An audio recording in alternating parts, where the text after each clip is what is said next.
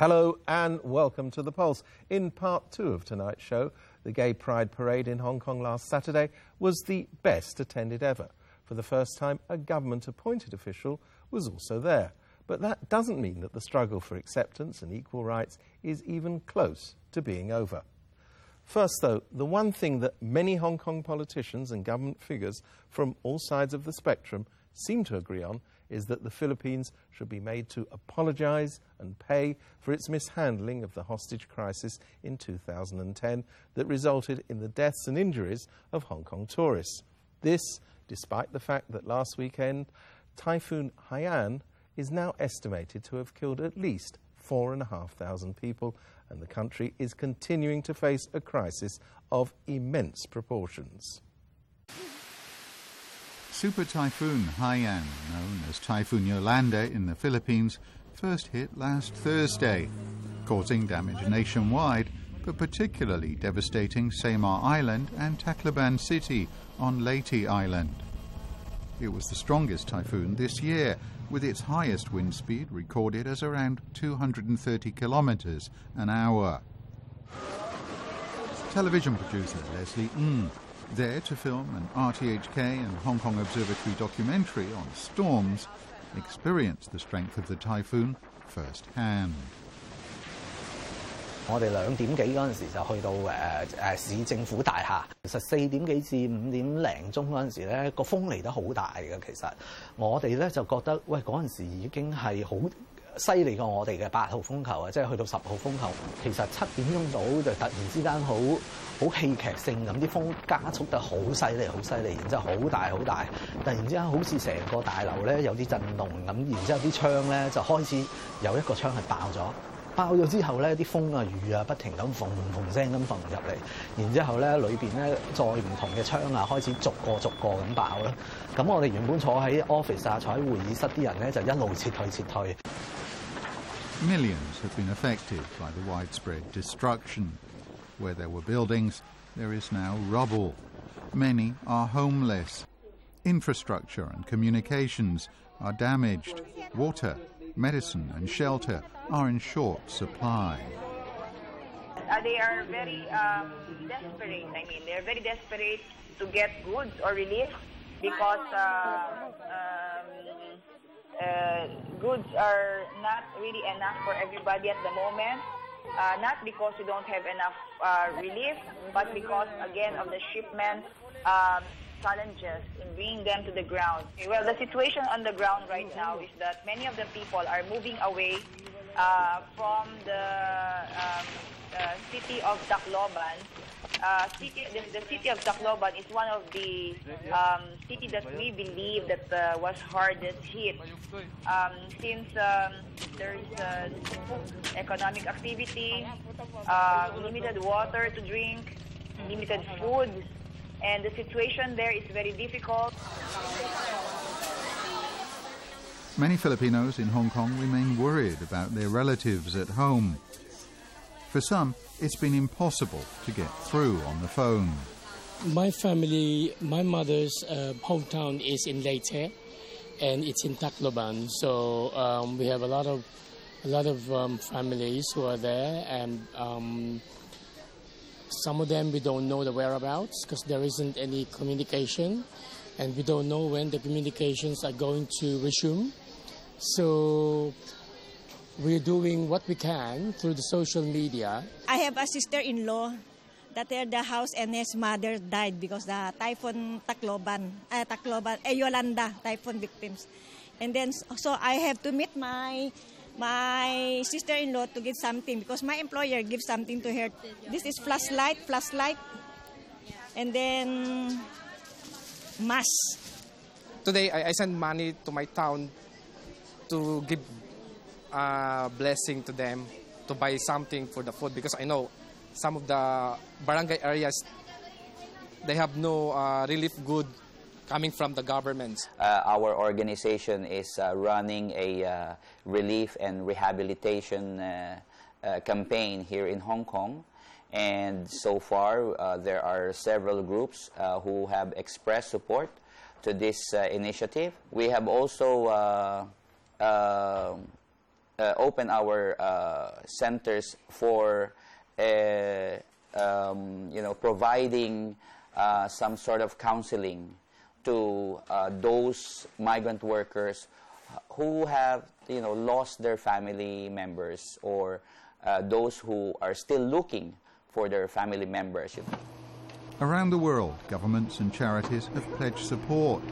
The United States quickly offered 20 million US dollars in humanitarian aid, 90 Marines, an aircraft carrier, and logistics support.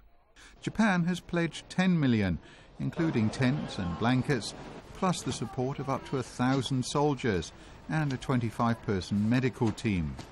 China offered a much criticized 100,000 US dollars on Monday, with a matching one from the Chinese Red Cross. In the wake of that criticism, it later agreed to provide an additional 12.6 million Hong Kong dollars for relief efforts in the form of blankets, tents, and other materials.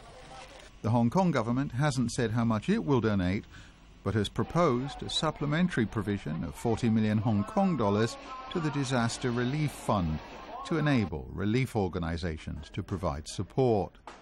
Meanwhile, the government insists it has no intention of delaying economic sanctions against the Philippines, arising from the 2010 Manila hostage tragedy. 我哋同啊菲律賓政府喺度啊交涉緊嘅，由於人質事件而引申出嚟嘅問題咧，同今次因為菲律賓嘅人民一次特大嘅颱風受到嘅影響咧，係兩回事嚟嘅。我哋今次嘅工作咧係純粹係基於人道嘅立場，而我相信咧呢個亦都係誒普遍嘅市民咧係會支持。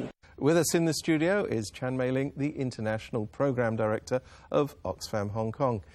Can I ask you, um, because Oxfam Hong Kong is the only Oxfam that's working with a government who is, who is intending to impose sanctions on the Philippines, whereas the rest of the world is intending to propose aid to the Philippines, is this causing a problem for you? Um, I want to emphasize the generosity of the government and also uh, a lot of Hong Kong people, including a lot of Philippine friends, Filipino friends in Hong Kong.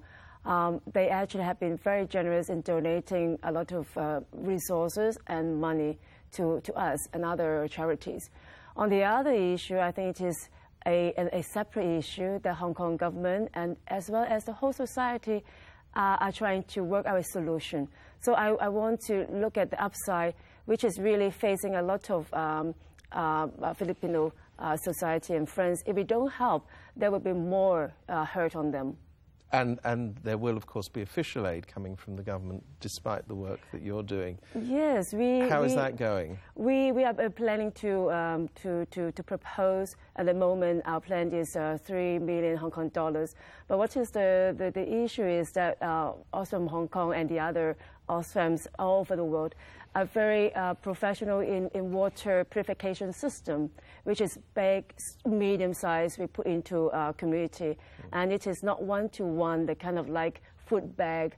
Uh, so it is a maybe an issue for the government to... to because uh, the government wants only one-to-one one-to-one aid. donating a very personal uh, foodstuff uh, or other materials on personal basis. Is a bit difficult for us, but I hope the government will consider a little bit more on this issue. Okay, so what is it that you're doing on the ground at the moment? Yes, what we are doing, if you look at the uh, information in the media uh, from East Samar, which is um, uh, at the north uh, eastern part of uh, Cebu, and then down to Cebu, and then also now you can actually discover more and more places also have devastating situation. So in Samar, we we have people on the ground also giving out hygiene pack, and, and we want to actually cover 250,000 people in a few days, in a few weeks. And also in Cebu, uh, the northern tips of Cebu, uh, you can also see a lot of uh, devastating scenes. We also want to actually looking at like cover uh, um, like 20,000 uh, families, also hygiene pack, and also installation of uh, purification system for water, clean water. Now, I mean, this is a, an enormous disaster, but unfortunately, it's Hong Kong, uh, sorry, it's Oxfam's business to be involved in enormous disasters. I mean, how does this compare with others that you've had experience of?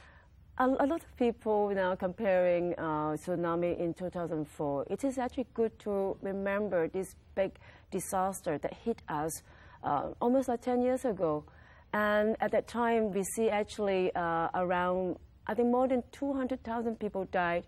You, you, can see from Sumatra in Indonesia, and also people in Thailand, Sri Lanka, and India are affected. I mean, uh, uh, we will say that it is actually less serious this time. It is serious in terms of, uh, uh I think, economic uh, uh, loss and also people's lives. I think this is increasing. Still, we are still finding bodies around. So we don't under, underestimate the current disaster in, in, the Philippines. Now, I know that in the past, um, charities who've operated in the Philippines have been critical of the Philippine government, its ability to coordinate with them. Is this proving to be the case now? I think in this particular uh, disaster, uh, there are a lot of complaints. I think we listen, we see that. But in a way that you see the, the scale is very, very big. And it is the strongest tropical cyclone to make landfall in history. And I think that there are a lot of gaps in the system. But I think it is too early to point fingers. We have to review the whole situation and how to improve. And we always want to assist the government and local NGOs to improve the system. Well, thank you very much indeed. And we'll be back after the break. Welcome back. It's over 20 years since, in August 1992, Hong Kong first celebrated a Gay Pride Week. Part of the celebrations involved a planned march from the Central Ferry Pier to Lan Kwai Fong. The march was cancelled partly because too few people were willing to take the risk of expressing their sexual orientation in public. Things have changed. A new series of gay pride marches began in 2008. A third was planned for 2010 but cancelled. This year's was the best ever attended.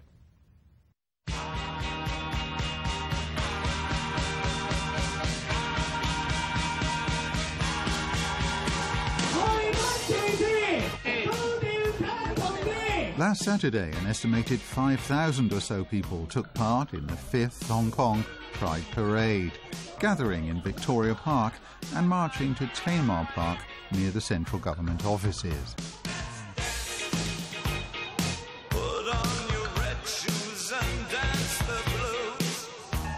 Dress code for this year's event was hot red, and over 40 groups and companies, including JP Morgan, Citibank, Barclays, Goldman Sachs, and Nomura, dressed up to take part. For the first time, they were joined by the chairman of the Equal Opportunities Commission, York Chow. The organisers say they'd also sent invitations to Chief Executive Leung Chun Ying and government bureau chiefs, many of whom had replied they were too busy to come. Despite that, organisers say the number of participants was a record high.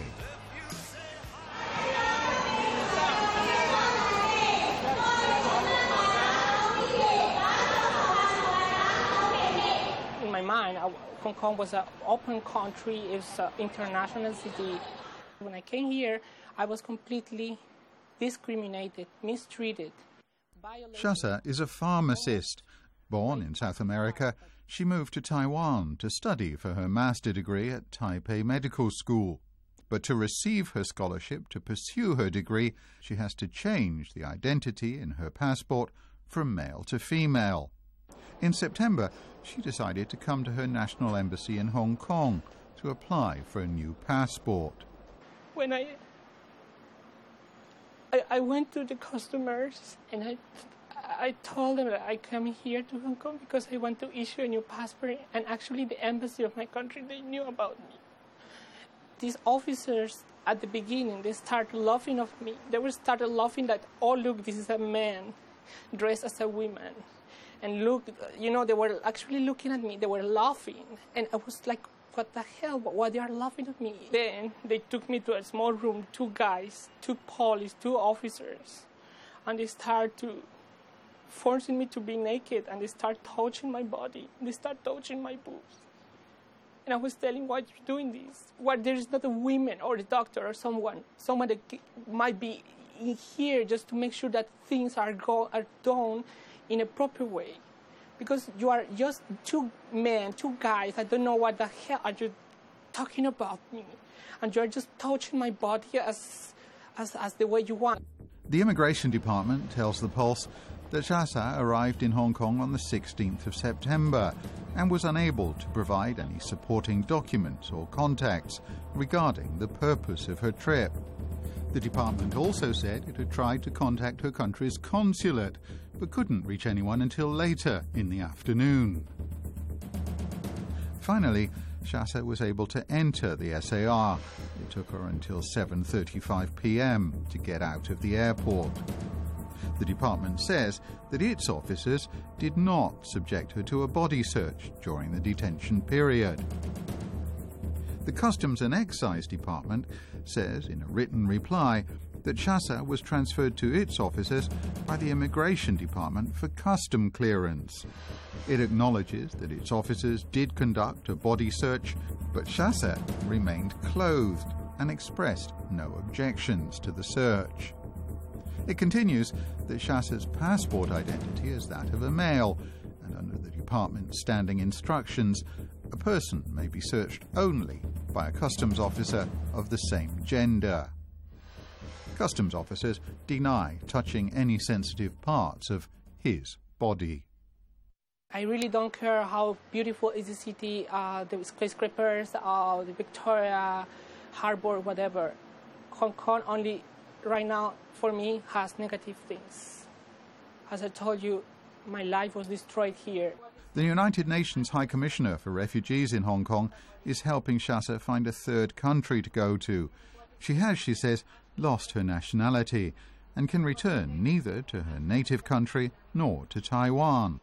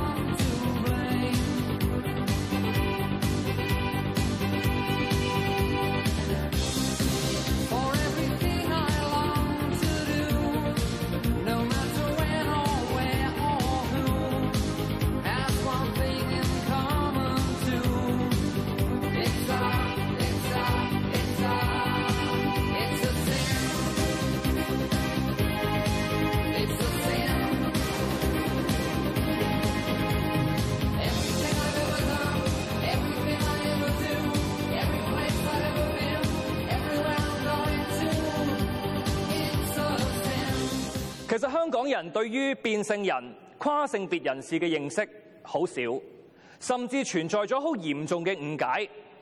最好嘅例子咧就係今年五月，當終審法院判 W 案勝訴嘅時候，有記者咧就走去訪問出櫃女同志歌手何韻詩，就同佢講：喂，阿詩啊，W 勝訴喎，即係話變性人咧就可以結婚㗎啦。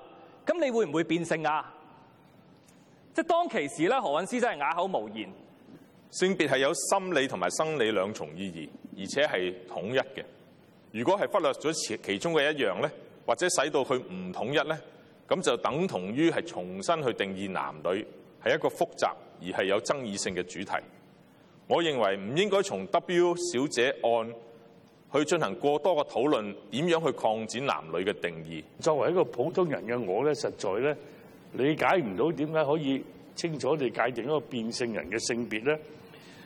究竟接受性手術係做到邊個程度就可以當當事人合法地係以另外一個性別自居啦？例如做咗一個乳房嘅切割手術，但係仍然保留子宮，係咪可以以男性身份結婚呢？我呼籲各位議員反對原動議。Ray Chan's motion was vetoed. You talk about the, uh, the speech yesterday by various legislators. I think most of them have not uh, done much hom homework, you know, before actually they speak up. And many of them actually do not understand what transgender is, is, is all about. I'm talking about the rights, the rights of being loved and able to love, uh, the rights of enjoying um, somebody's company um, eternally. this is something that is done by, enjoyed by heterosexuals. Uh, I don't know what, whether marriages should be actually discussed, but at least the right to, to have that sort of uh, commitment uh, need to be respected. 因为如果你讲紧系要争取性倾向歧视立法咧，必须要政府有一个诚意嘅表达，就系有一条草案吓。咁诶、呃， 即係好明顯，即係今誒我哋會睇嘅就係嚟緊下一年嘅資訊。我最出情就係即係啲直人都嚟都嚟啦。今次我見到好多直人啦嚇，咁呢個係一個好重要，因為呢個其實唔係淨係關乎攣嘅人，唔係關乎性小眾嘅，其實係關乎所有小眾同埋所有弱勢嘅人嘅。我我覺得阿明哥講得最啱就係我哋後邊加多幾個零都冇乜所謂㗎。不過其實誒當然到最後我哋希望係一個人都唔使出嚟遊行啦。個原因就係因為已經冇再有歧視咯。